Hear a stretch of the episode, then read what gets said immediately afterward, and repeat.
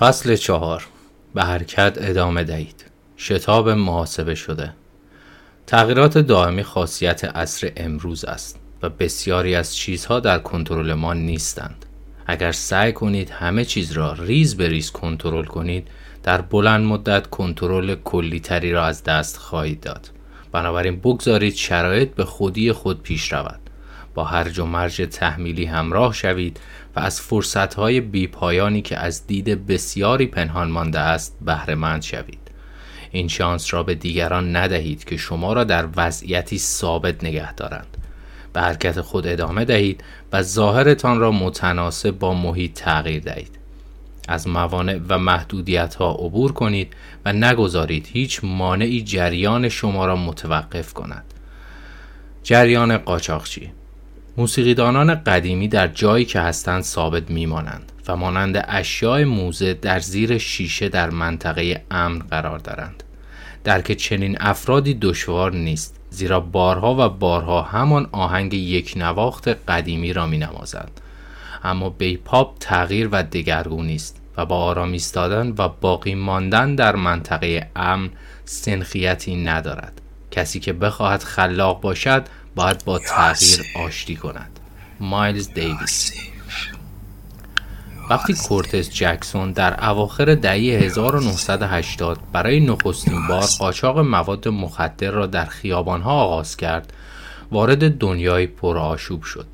کرک کوکائین به خیابانها آمده بود و همه چیز را تغییر داده بود و قاچاقچیان خیابانی برای خودشان ریاست می کردند. این نسل جدید قاچاقچیان برای درآمد بیشتر در هر منطقه باید خود را آماده صدها رقیب توطعهگر معتادان آشفته و رهبران دار و دسته های قدیمی می کردند که در تلاش بودند هر طور شده خودشان را وارد این تجارت کنند. حال به همه اینها پلیس هایی را اضافه کنید که گروهی به منطقه حمله می کردند. گویی دوران غرب وحشی از نو شروع شده بود و هر کس برای خودش قوانینی وضع می کرد. در این میان برخی نمی توانستند این شرایط را تحمل کنند. آنها در پی ساختار بودند. کسی باید به آنها می گفت که چه زمانی بیدار شوند و چه زمانی سر کار بروند. آنها نمی توانستند در این نظم جدید دوام بیاورند. برخی دیگر در همین هرج و مرج و رهایی پیشرفت کردند و کورتیز جزء دسته دوم بود. یک روز همه چیز تغییر کرد. گنگستری قدیمی ملقب به پدرخوانده برای کنترل تجارت مواد در ساوت ساید کوینز بازی تازه را شروع کرد و به موفقیت رسید. او پسرش جرمین را در منطقه کورتیس همه کاره کرد و این پسر هم فوری برای آن منطقه قانون وضع کرد. این خانواده برای نظم دادن به تجارت مواد در آنجا حاضر شدند. جرمیان کسی بود که کپسول های سربنفش را وارد بازار کرده بود. او آنها را با قیمتی نازل می فروخت و انتخاب دیگری برای خریداران نمی گذاشت. یا کپسول های او یا هیچ چیز. هیچ کس نمی توانست با قیمت های جرمین رقابت کند و اگر کسی تلاش می کرد با او مقابله کند در نهایت کم می آورد. اینطور شد که سرانجام همه به خدمت جرمین در آمدند. پذیرش این موضوع برای کورت سخت بود. او نمی توانست حضور مقتدرانه کسی را تاب آورد. پس تلاش کرد با فروش مخفیانه مواد خودش از کنترل شدید جرمین در آن منطقه خلاص شود. اما جرمین و گروه مقتدرش او را تعقیب کردند و سرانجام شکست سختی بر او تحمیل کردند. کورتیس در آن لحظه متوجه شد که پذیرش و تسلیم تنها گزینه خردمندانه است. جرمین که روحیه استقلال طلبانه کورتیس را تحسین می کرد تصمیم گرفت این جوان را زیر بال و پرش بگیرد و او را آموزش دهد. جرمین که مدتی را در زندان سپری کرده و در آنجا به مطالعه تجارت و اقتصاد پرداخته بود تجارت کرک کوکائین را بر مبنای مدل شرکت های موفق آمریکایی مدیریت می کرد. هدف او کنترل تجارت محلی مواد با شیوه قیمت ارزان و انحصار کامل قاچاق بود. به واقع تحول همه شرکت های موفق حتی شرکت های جدیدی مانند مایکروسافت نیز با بکارگیری همین تدبیر ممکن شده بود. جرمین از آشفتگی خیابانی بیزار بود زیرا این هرج و مرج به نفع بازار نبود. او یک روز در حالی که با ماشین فراری قرمزش مشغول گشتنی بود از کورتیس خواست همراهیش کند. آنها به سمت Baisley Projects حرکت کردند. این منطقه تحت کنترل دار و دسته فاراوس بود. این گروه روی تجارت کرک سرمایه گذاری کرده بودند و بسیار بیرحم و خشن رفتار می کردند. در حالی که جرمین برای رهبران این گروه طرح پیشنهادی خود برای تعاملی توافقی را توضیح می‌داد کورتیس با ناراحتی به حرفهایشان گوش می‌داد. جرمین نمی توانست در فاصله کمی از امپراتوریش افراد مستقل و گروه های مقتدر را تحمل کند. شاید فاراوس مجبور می‌شد با او همراه شود اما در پی روشی بود تا سود خودش زیاد شود. تکبر این مرد هر روز بیشتر می‌شد. شاید او می‌خواست این ملاقات را با اقدامات خشونت آمیز همراه کند تا به فاراوس نشان دهد باید به خواسته او احترام بگذارد. اما کورتیز از آن بعد از ظهر احساس بدی داشت. در طول چند روز بعد هر کاری از دستش برمی آمد انجام داد تا از دید جرمین پنهان شود. همانطور که انتظار می رفت یک هفته بعد جرمین با گلوله‌ای که به سرش شلیک شده بود جان باخت. همه می‌دانستند که این قتل کار کیست و به چه دلیل انجام شده است. کورتیز ماه‌ها به این موضوع اندیشید. بخشی از او با جرمین همزاد پنداری می کرد او نیز جاه طلبی های بزرگی داشت و می‌خواست به هر شیوهی که شده امپراتوری خیش را در منطقه ایجاد کند. ولی با وجود رقابت های زیاد خیابانی اجرای این ایده اصلا کار آسانی نبود. مشخص بود که فردی مانند جرمین تنها راه خلق این امپراتوری را اجبار و انحصار طلبی می‌دانست. اما این تلاش بیهوده بود. و اگر با این روش چند روزی بیشتر ماندگار می‌شد افراد زیادی در گوشه و کنار فعالیت داشتند که قدرت او به نفع آنها نبود و حاضر بودند برای آشفته کردن سیستم او دست به هر اقدامی بزنند. افراد شرور از روی کرده هرچه من می‌گویم برای همه خسته شده بودند. آنها نیاز به تنوع داشتند. حتی اگر این تنوع فقط در رنگ کپسول ها باشد. سرانجام پلیس به عملیات گسترده او پی برد و تلاش کرد نظم سیستمش را به هم بریزد جرمین در گذشته زندگی می کرد. او غرق همان ایده های شکل گرفته در زندان دهه هفتاد و در قلمرو وسیع پادشاهی مواد بود. زمان از او پیشی گرفته بود و در سازوکار بیرحمانه دنیای کلاهبرداری تاوانش را با زندگیش پرداخت. برای مدیریت این آشفتگی و هرج و مرج نظام مهارتی جدیدی با ذهنیت متفاوت لازم بود. کورتیز تمایل داشت همان کلاهبرداری باشد که این مهارتها را در بالاترین حد توسعه می‌دهد. به همین منظور میل به تسلط بر یک منطقه با یک عملیات وسیع را کنار گذاشت و در عوض شروع به امتحان چهار یا پنج حرکت به صورت همزمان کرد چون تردید نداشت که یکی از این زوایا جواب خواهد داد و دیگر حوزه ها را جبران خواهد کرد با این شیوه مطمئن می‌شد همیشه گزینه‌ای برای انتخاب دارد و اگر لازم باشد می تواند پلیس را بازی دهد و آنها را از مسیرهای دسترس پذیر دور کند. او با افراد شریر در تعامل بود و دنبال تغییر در سلیقه و روشهایی بود که بتواند آنها را با برنامه بازاریابی جدید جذب کند. او اجازه می‌داد آنهایی که برایش کار می‌کردند مادامی که نتیجه می‌گیرند با زمانبندی دلخواه خودشان کار کنند. او می‌خواست درگیری کمتری داشته باشد و هرگز به یک شیوه معامله یک شریک و یک شیوه برای انجام دادن کارها در طولانی مدت بسنده نمی کرد. روش 50 روشی پویا بود. هرج و مرج خیابانی بخشی از روند کاری 50 بود. زیرا او از این آشفتگی نهایت استفاده را می برد. او با همین شیوه به آرامی نوعی امپراتوری قاچاق برای خودش ساخت که حتی از زمان جرمین نیز بالاتر بود. سال 2003 کورتیز که اکنون همه او را 50 می نامیدند خودش را در مسیر کسب و کارهای بزرگ دید و در Interscope Records مشغول به کار شد و تعدادی از کسب و کارها را انتخاب کرد که می‌خواست آنها را با خودش متحد کند. طبیعی بود او که از خیابانها می آمد و هیچ سابقه کسب و کاری نداشت در این محیط جدید دچار حراس شود. اما با گذشت چند ماه همه چیز را متفاوت دید. زیرا مهارت های جدیدی که در مسیر کلاهبرداری آموخته بود برای این حوزه جدید عالی بودند. شناخت او از مدیران تجاری که با آنها معامله می کرد غافل گیر کننده بود. آنها طوری رفتار می کردند که گویی در برابر تغییرات باور نکردنی موجود در محیط کسب و کار قدرتی ندارند.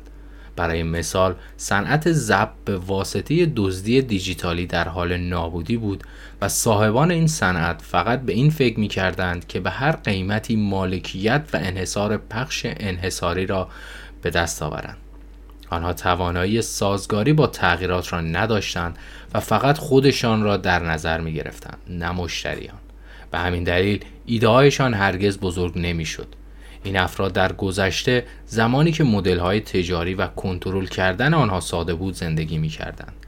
ذهنیت آنها کاملا شبیه جرماین بود و به نظر فیفتی روزی به سرنوشتی مشابه گرفتار می شدند. فیفتی دوست داشت با تدابیر خیابانی خودش پیش برود. او در پی موقعیت های سیال بیشتر و فضای مانور بیشتر بود.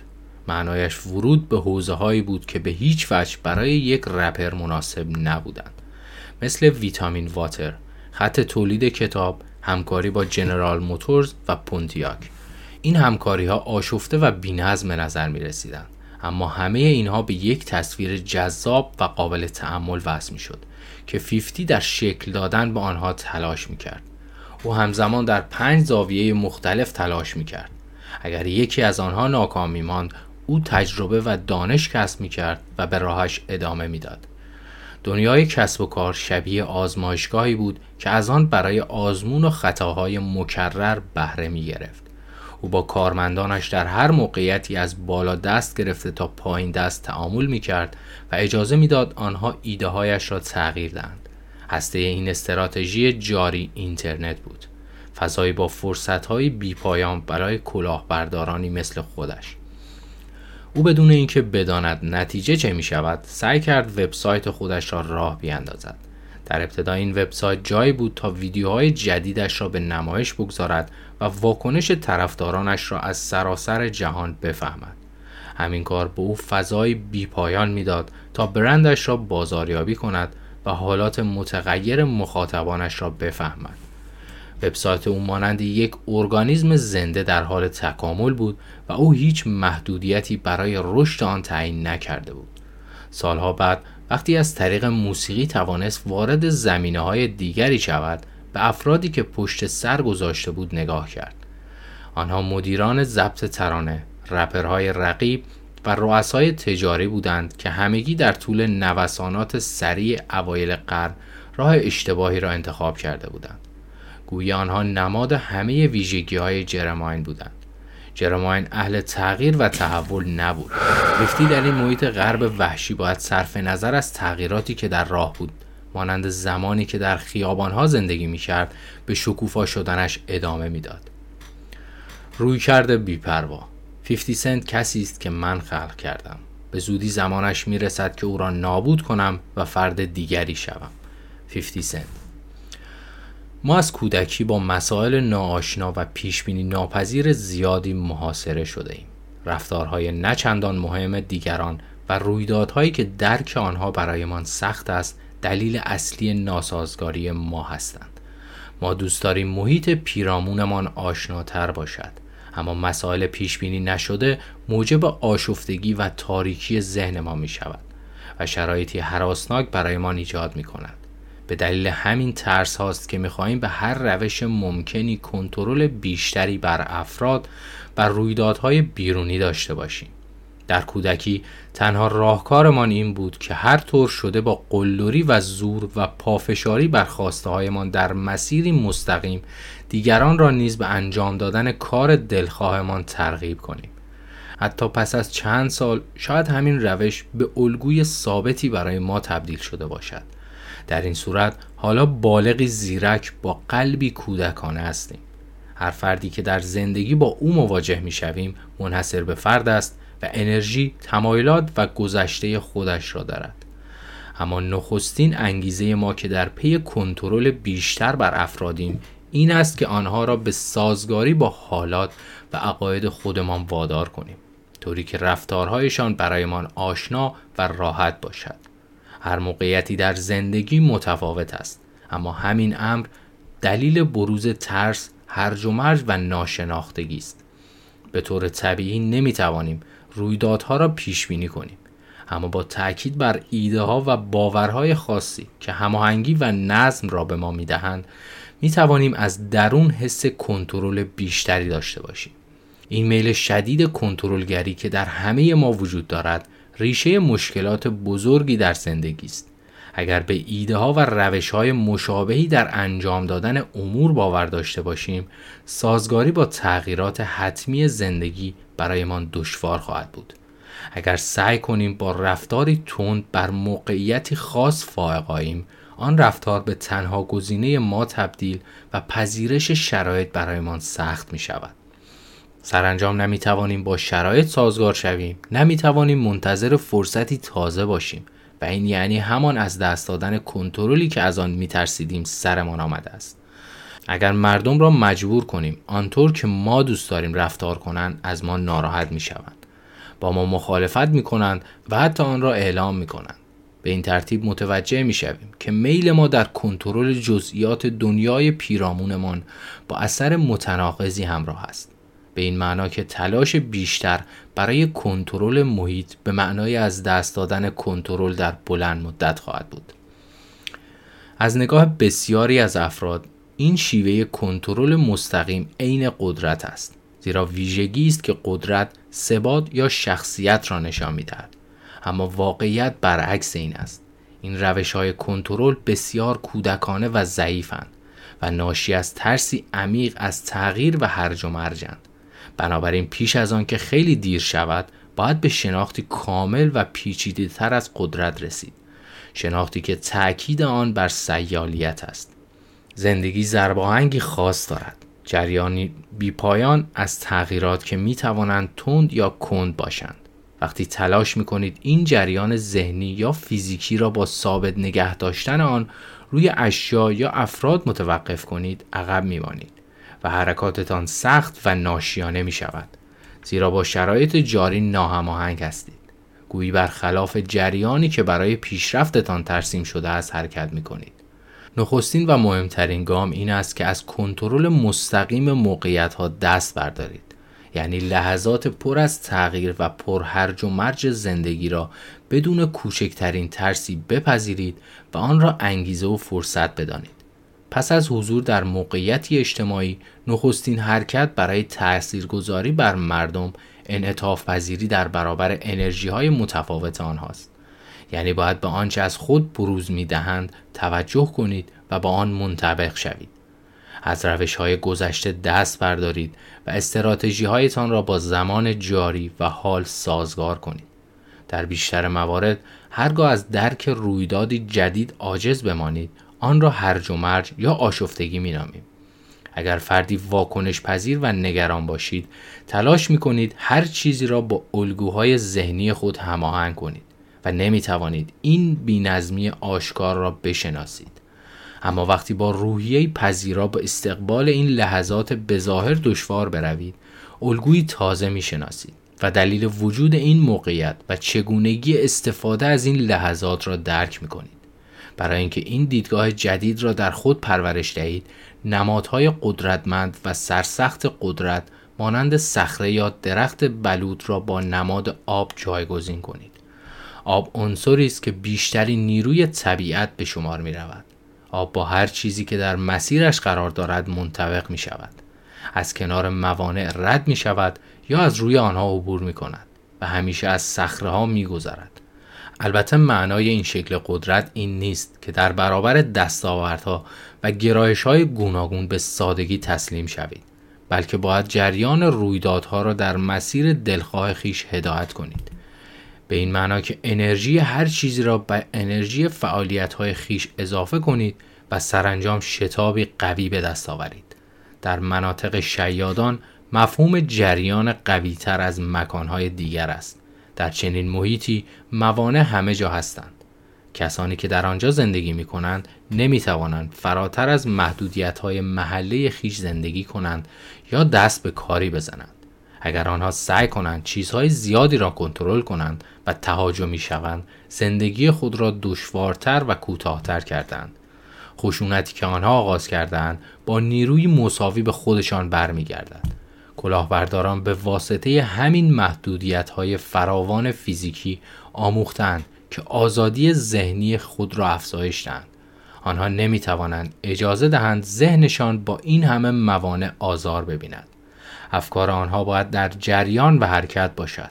آنها باید کسب و کارهای جدید، تلاشها و مسیرهای جدید را در موسیقی و لباس بیابند.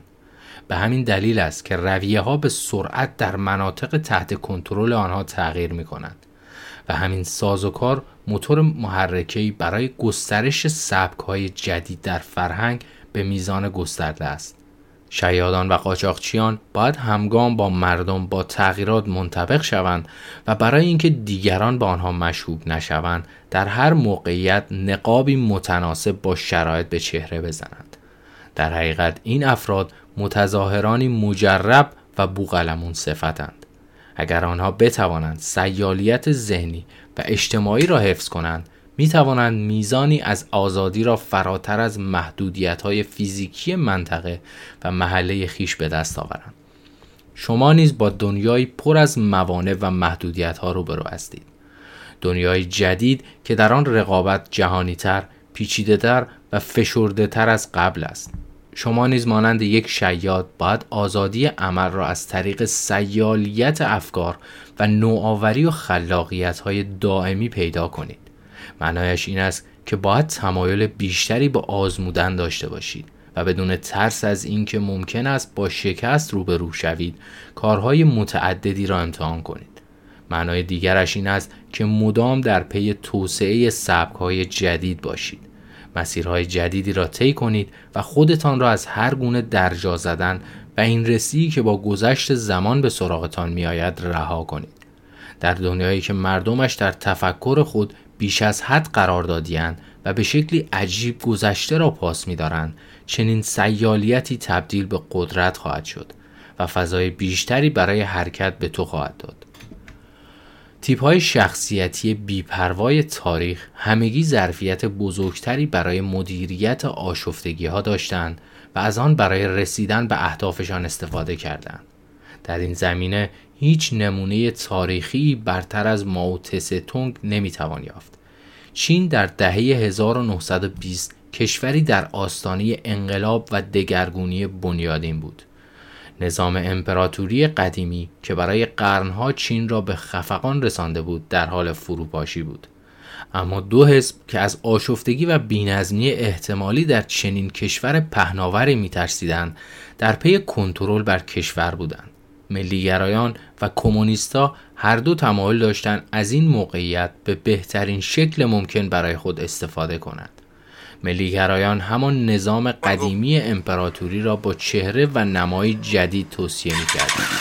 کمونیستا تصمیم گرفتند الگوی لنین را در چین اجرا کنند و یک انقلاب پرولتری را با مرکزیت در مناطق شهری کنترل شهرهای کلیدی کشور و تقویت وفاداری پیروان به اصول حزب برپا کنند گرچه همین ایده در اتحاد جماهیر شوروی در مدت کوتاهی با قانونگذاری مناسب نتیجه درست داده بود.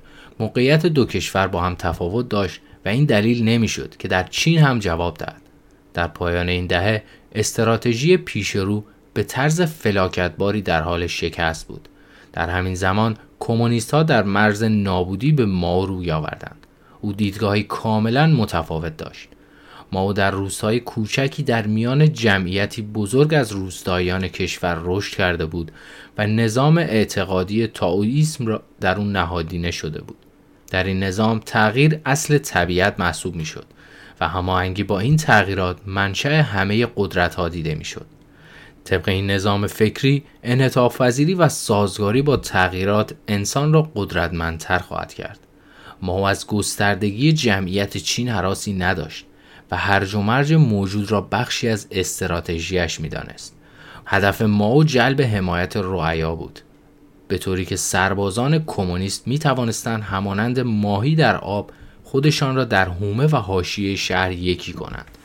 او به مراکز شهر حمله نکرد او حتی تلاش نکرد تا یک موقعیت مجزا را در کشور اشغال کند. به جای این کار ارتش را مانند نیرویی که حمله می کند و مانند بخار ناپدید می شود در همه مناطق حرکت داد این نیروی چریکی همواره در حرکت بود و به دشمنان فرصت نفس کشیدن نمی‌داد و به سردرگمی و آشفتگی آنها دامن می‌زد. در مقابل ملیگرایان در طول نبرد شیوهی مخالف اما متعارف را به نمایش گذاشته بودند. اما وقتی شیوه نبرد ماو برایشان روشن شد نتوانستند خودشان را با شرایط جدید سازگار کنند. و همچنان پیوندشان را با موقعیت های کلیدی خود حفظ کردند و به این ترتیب کمونیست ها آنها را در فضاهای گسترده چین محاصره کردند و سرانجام در یکی از سریعترین تغییرات تاریخ ارتش کاملا منهدم شد.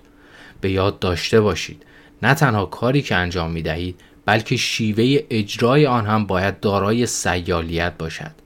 این استراتژی ها و روش های شما برای حل مشکلات است که باید مدام با شرایط تطبیق یابد استراتژی جوهره هر اقدام انسانی و پلی بین یک ایده و تحقق آن در دنیاست در بیشتر موارد این استراتژی ها در عرف و اصول قراردادی منجمد شدند و مردم بدون ذره تفکر همان روش های گذشته را تکرار می کنند.